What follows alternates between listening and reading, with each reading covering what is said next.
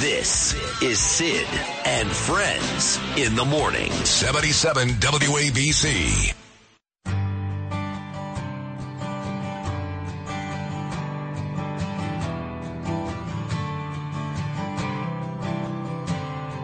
What day is it?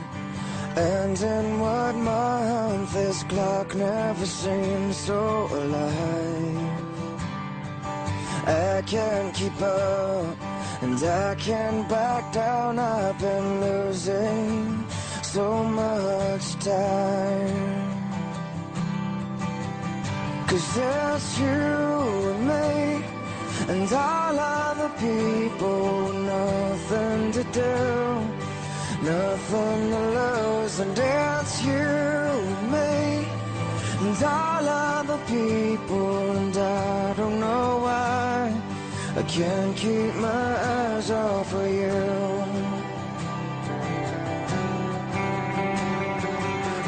So the exact time was 8:12 p.m. last night. I'm laying naked watching Real Houses of New Jersey. It's a lot of information, I understand. And uh, my yeah, my phone buzzes.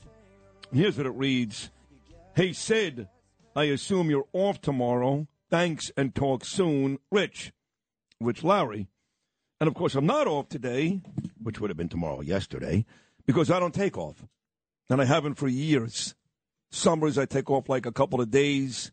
My late partner, God rest his soul, Bernie, would take off weeks. I never did. I never take off. Never. I, uh, I I know my first question to Rich Lowry is how does he feel that uh, you are texting him back in the nude? yeah, that's a very good question. Yeah. Rich, how do you feel about that? that's a true story, by the way. I believe it. That's a oh. that's a uncomfortable way to start this conversation. Uh, uh, Rich said, much information. Rich was like, "Okay, no problem, I'll be there." So, and you need to be here because Mondays without you are just not the same. I did write that. Uh, thanks. Uh, I mean it. You're great, and I need you here on a Monday. So, thank you for showing up. And I mean, if you weren't here, what would you do? Be outside honoring presidents? What do you do for that? I'm just curious. I'll just sleep a little later. Sleep later and buy sheets. That's it. Um, let's talk about uh, this president when you talk about the great presidents, where he belongs in the hierarchy. Uh, you know, look, Democrats will tell you. I've heard some of the politicians say this guy's fierce. Kamala Harris this weekend said this is one of the great presidents ever. And then, of course, people on my side of the aisle like he's the worst ever. I thought 39, God bless him, was very sick today. We pray for him. He was the worst, but this guy's gone past Carter by leaps and bounds. What does Rich Lowry think? Yeah, he's he's terrible. Um, he's a representative of the the, the worst uh, impulses in the Democratic Party, but you know he he looks like an elder statesman. Um, he doesn't scare people. Um, he, you know, as much as Hillary Clinton or, or someone or Barack Obama did, and unfortunately, you know, he had some political success. I mean, he he won in 20, and then he then he uh, basically won in 22. Uh, um, at least kept Republicans from the kind of victory he thought they were going to get, and has a chance to win again. At the same time, you know, he's clearly not up for the job, but then it's kind of bulldogging through because this is something he's wanted for the entirety of his adult life. And once he's in there, I think there was a news story about his health and Democrats whispering about it a couple days ago that said he he's got the narcotic of power, you know, Yeah. the most powerful I- you drug know, going I'm- through his veins. I'm not even So, sure you it's know, him. I, I got to tell you, I, and maybe this is just me being cynical, but I'm not even sure it's him. I think it's his wife. I really think doctor Mm-hmm. Jill, Doctor what I don't know, but I really think she's the one who's enjoying this, and she's the one who's making him go through this, which to me is spousal abuse. It really is because he's embarrassing himself every day. To me, it's Jill, not Joe, who wants this. Yeah, I I don't know. He, I mean, he, he's he's he ran three times for for president. Twenty four if he makes it. What will be his fourth? I, the the first two were ridiculous flameouts, al- although he became uh, Obama's vice president. I I just think it, it's something that he uh, deeply deeply wants, and you're not getting him in, getting him out of there until you know he he, literally can't uh, stand up and do the job, which which would perhaps happen if he won a second term.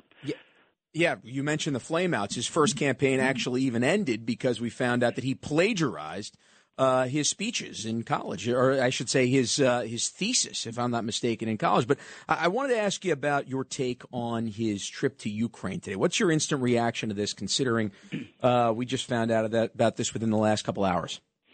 Um, you know, I think it's I think it's good. Uh, sh- shows resolve. I guess he'll be going to Poland too. I Pol- Poland's one of my favorite European countries.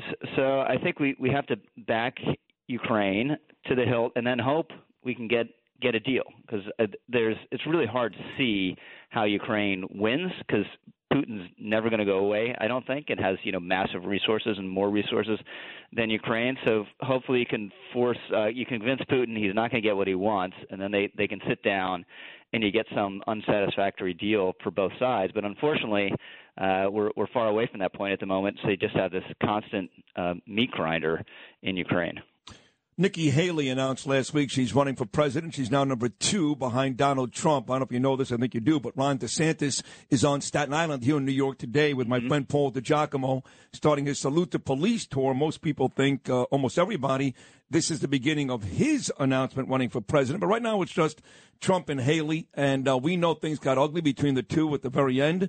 So it's no surprise that Donald Trump has gone after her, even though I think it's stupid doesn't make any sense. I mean, she was a very, very good governor. She's on the right side of things. You know, he just can't find a way, Donald Trump, to put personal stuff aside, and he thinks everybody must be loyal to him for the rest of their lives. It's not a very realistic way of living your life. But in any case, you wrote about Nikki Haley this week. What do you think? Uh, I think it, it, it uh, was a good decision to get in early. You know, she's got more attention than she would have.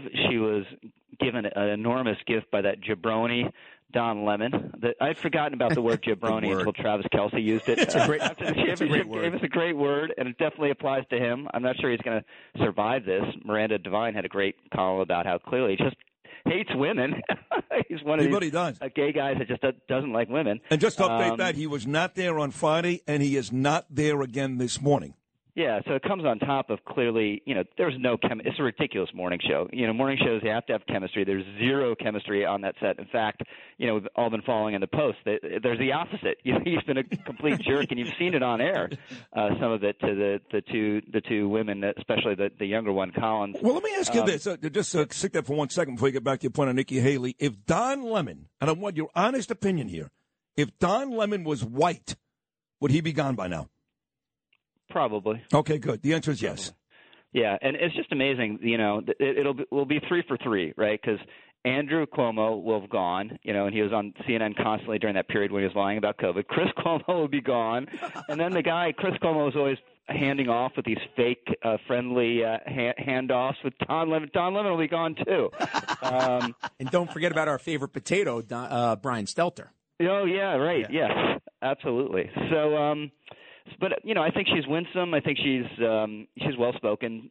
Republicans like her. The thing is, and you know, I'm not the first to make this observation. What's the rationale? You know, I was on Fox News Sunday yesterday, and I, um, Shannon Bream, who does a great job, asked her that, and she didn't have an answer really. You know, just she talked about her bio, and then she she was asked, "What are your policy differences from Donald Trump?" And this isn't saying get an insult war with Donald Trump. It's not saying personally criticize Donald Trump. You know, do the January 6th thing or any of that. Just policy differences with this other candidate, and there was fear in her eyes. And and this is you know the, one of the reasons to believe, even though I thought he's um, he's lost a step, and Sid, I think you're you're right about almost everything you say about how he's conducted himself this time around so far. He still has a power. People are still afraid of him and don't know how to deal with him, and we, we saw that on air with Nikki yesterday. Rich, I wanted to ask you, you know, considering, uh, and look, I, I, still support President Trump. I know that you've gone a different way on this, and I know that there are certainly many of my friends, including some that worked in the administration, who has. Um, but looking at the polls on this, uh, it looks to me that the only way that Donald Trump does not become – the Republican nominee is if there is an extended one on one race, mm-hmm. whether that other right. person is DeSantis, whether it's Haley, whether it's somebody else. It seems like if this is a jumbled field, that Trump has a much better chance of becoming the Republican nominee. So, as somebody who has advocated for moving on from Trump, uh, do you believe that there needs to be, let's say, of the non Trump uh, group in the Republican Party, an early coalition behind one candidate, urging all the other candidates to get out? Is there something behind the scenes where that is working on? What can you tell us about that? Well, first of all, I think you're absolutely right, and and and how you you're you're looking at it. He's he's um, Trump somewhere below 50. You know, I, I don't know, uh, you know, where where exactly it is when it shakes out and people actually vote, but he has to win with a plurality. So a crowded field helps him and a one-on-one race presumably um, hurts them.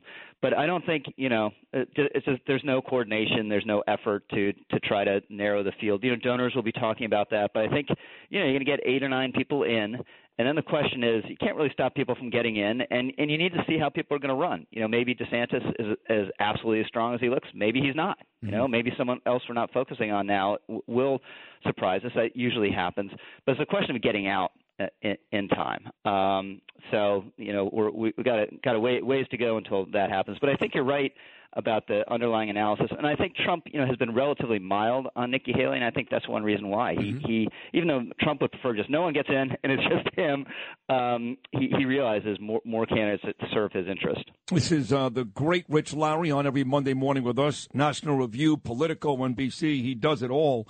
You know, we uh, we're very tough here on Joe Biden, obviously, and uh, almost every member of his administration, Kamala Harris, complete waste of time. Mayorkas should be in prison. All these people, but the guy that really should be in prison now is Pete Buttigieg. Um, this guy took months and months off for his paternity leave. Then he comes back. We had the issues around the holidays with the airplanes. That was never fixed. Now this ridiculous train derailment. He says, hey, there are train derailments all the time. He's right about that, but not every time are there toxins, chemical toxins in the air killing fish and maybe killing people. I mean, this guy is outrageous, Pete Buttigieg, no? Yeah, he, he's a, a dilettante, you know, a, um, a clever one, a glib one, so he can kind of study up and and get, get, give you a, a nice sounding answer to something, but doesn't mean he's competent or has real depth. And uh, on this, it's just uh, it's disaster management 101.